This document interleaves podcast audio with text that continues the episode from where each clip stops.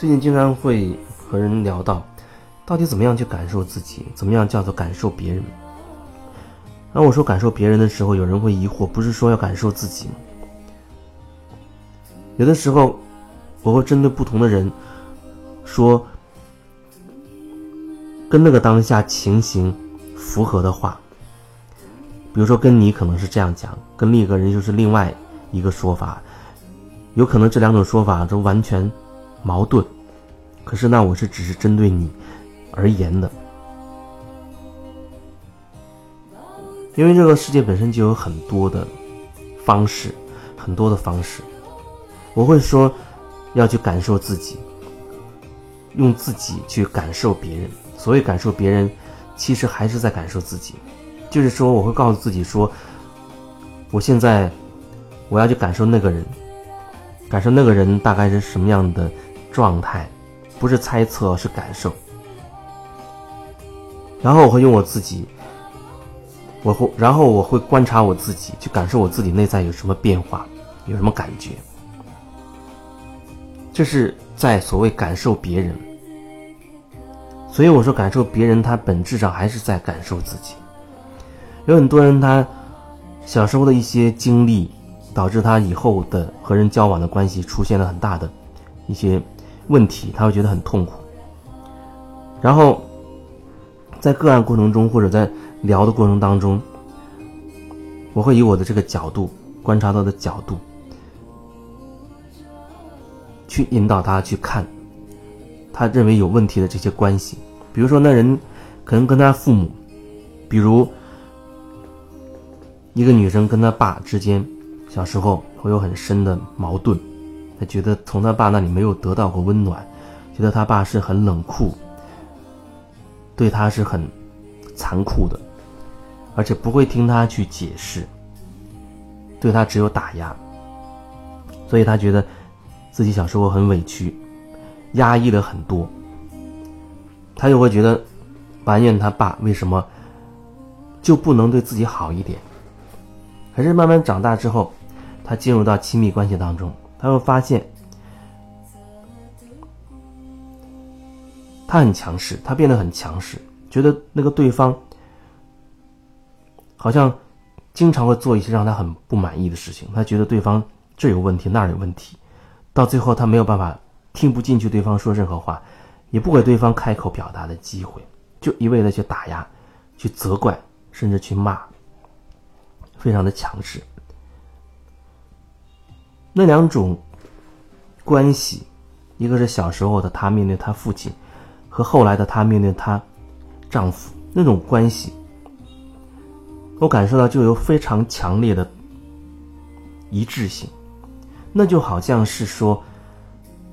小时候的她很恨她爸爸，她讨厌她爸爸这个样子，可是成人成人之后。他进入亲密关系当中的时候，哎，他那个状态就和他爸爸的状态很像，也非常的强势，也不容忍，不能允许对方开口去解释什么，也是一味的打压对方，不给他开口的机会。而他那个所谓的亲密关系当中的另一半，那男的，他又看起来又处在一个很弱势的状态，没有办法，因为被打压，他不能开口去解释。也很压抑，很委屈，那个状态又很呼应这个人小时候的那个状态。他面对他爸爸的时候，他觉得他爸很强势，自己很多话开不了口，无法解释，觉得自己很压抑。这种感觉就好像她日后面对的她那个丈夫的状态，她丈夫就是那个状态。所以说，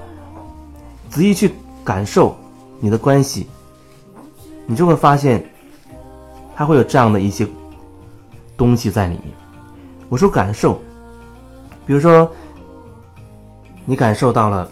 你现在跟你丈夫之间的这个关系，自己好像很强势，然后你可能就感受到哦，你这个强势是来自于小时候你爸爸带给你的，因为他就很强势。可是你可能很多时候没有意识到，你正在上演着你爸爸之前。带给你的那些印记也好，或者他植入给你的一些东西也好，而你无法对你眼前的这个你丈夫做有一些理解，你不允许他开口说话，一直在打压他。那那时候，你是否可以感受到你面前的这个你丈夫他的那个状态，就好像是你小时候的状态，一样的很无助，一样的很委屈，一样的只能压抑，又无法反抗。如果说用这样的方式啊去感受，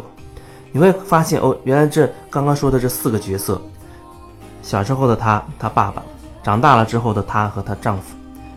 其实都有非常强的一致性，里面都蕴含着一样的成分在里面，都有一样的东西在里面。你看到了这些之后，感受到了这些之后，你就会产生一种理解，你会对每一个。角色都有理解，你会理解小时候自己的委屈，会理解小时候你爸爸的强势，你会理解你面前这个你丈夫的委屈和他的压抑，你都可以多一份理解。你能理解，你那么渴望小时候你爸爸为什么不能对你好一点？可是当你成为他的状态时候，面对你的丈夫的时候，你又成为那个状态，你又没有办法去想到自己会。变柔软一点，去给对方一个机会去解释、去说话。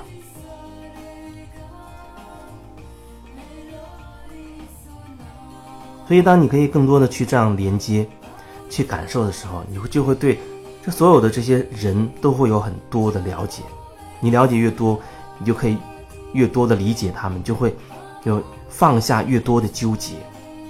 拿回越多属于你自己的力量，而不再成为。那些角色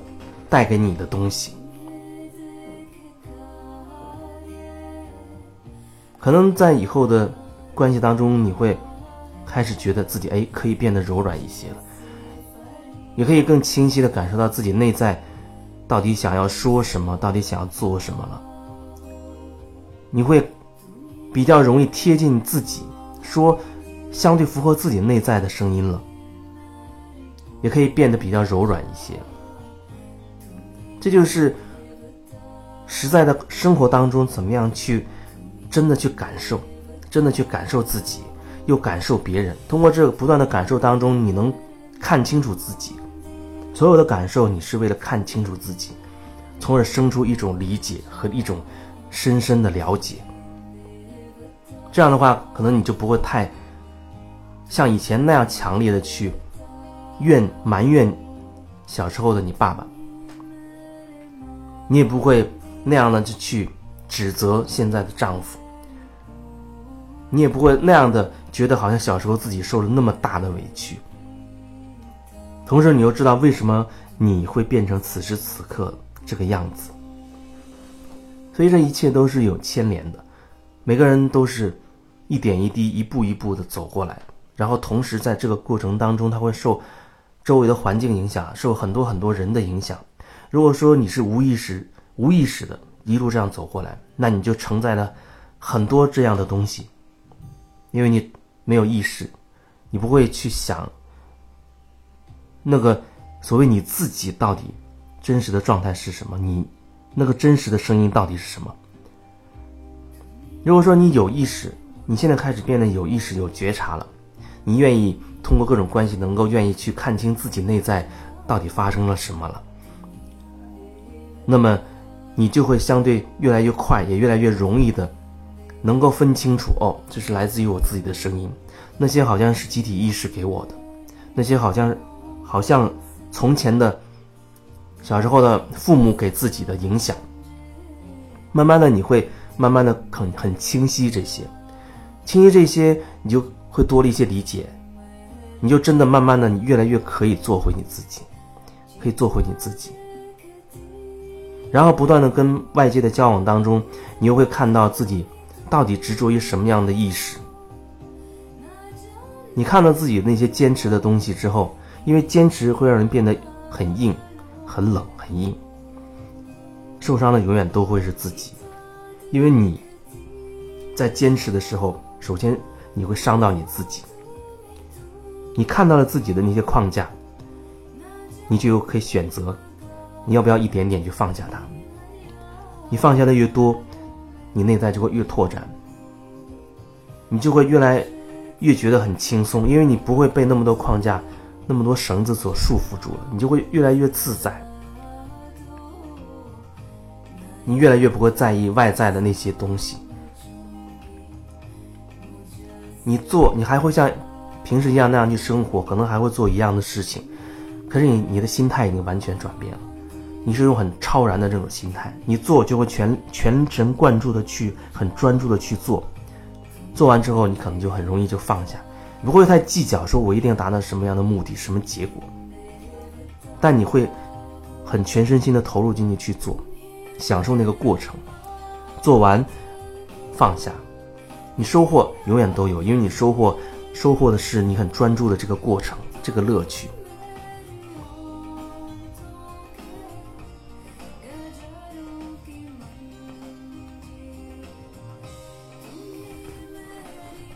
很多人加了我的微信，在上面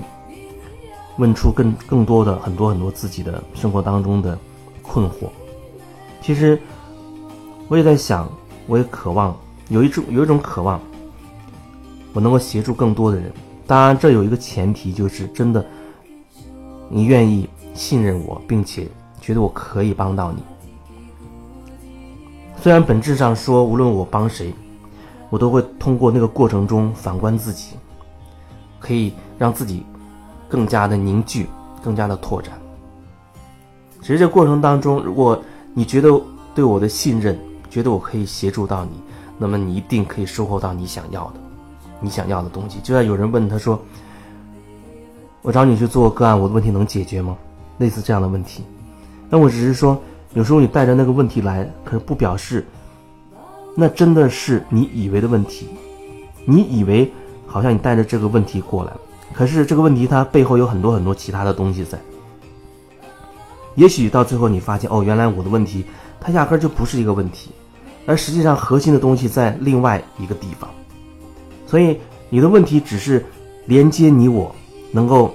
相遇，有这个机缘去共同面对它，只是这样一个牵线的作用。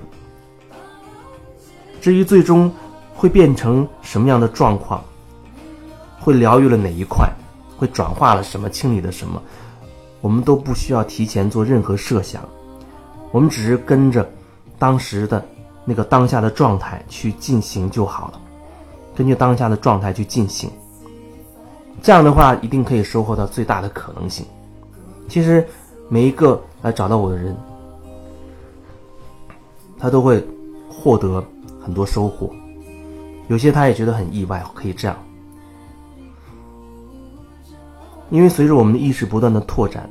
你看待事情的角度，它就会发生很微妙的变化。有一些你以前放不下的东西，很自然的，你可能都不会再想起了。有一些你以前认为很严重的东西，很严重的问题，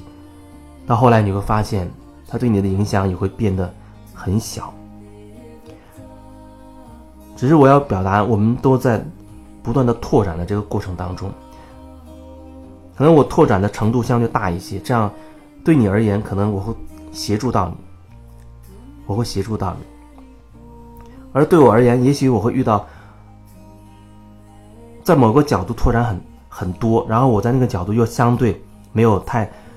拓展的的人，那么他又会协助我继续的去提升。所以，只要我们愿意保持内在的觉察，我们随时都是在成长，随时都是在成长。只是有时候可能你想加速了，或者你觉得有一个比较大的一个坎，自己心力不够了，你需要外在的协助了，那也许你会选择啊找一个人可以真正帮到你。如果是这样，如果你又觉得对我有这样的一份信任，那我觉得也很荣幸。那么你就要加微信告诉我。想要改变，我觉得就不要再等待了。因为人的一辈子确实真的很短，你愿意一直在活别人，还是赶快的做回你自己，去创造你自己渴望的生活呢？就像有人都已经很大年纪的找到了我，那后来会觉得，哎呀，如果早多少年就好了。可是有时候他早不了，只是在你意识到的时候，就勇敢一点，不要放弃就好，尽可能抓住你可以抓住的机会，让自己获得成长。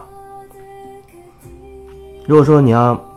关注我的订阅号的话，你也可以在微信的呃里面搜索到我的订阅号，我是你的疗愈师，上面主要是以文字分享为主的，它可能不会每天都有吧，呃，不会每天都有，但是我觉得你可以去。有兴趣可以关注一下，你也可以关注一下里面关于个案的情况，关于有时候会有直播分享的情况，以及有一篇是我的初心，可以找到那篇文字。那基本上概括了我那个阶段的我自己内心的真实的感受，包括一些经历、想法。还有一个就是，如果你想加入 QQ 的一个群，是我。前阵子建的疗愈空间这个群，那你要在微信上告诉我你想加这个群。总之就是你加我的时候，最好你要告给我一个信息，不然我不知道你你是什么情况加的我，还是做广告的呢？还是说你听了我的音频分享有感觉，想要关注我的，至少要告诉我。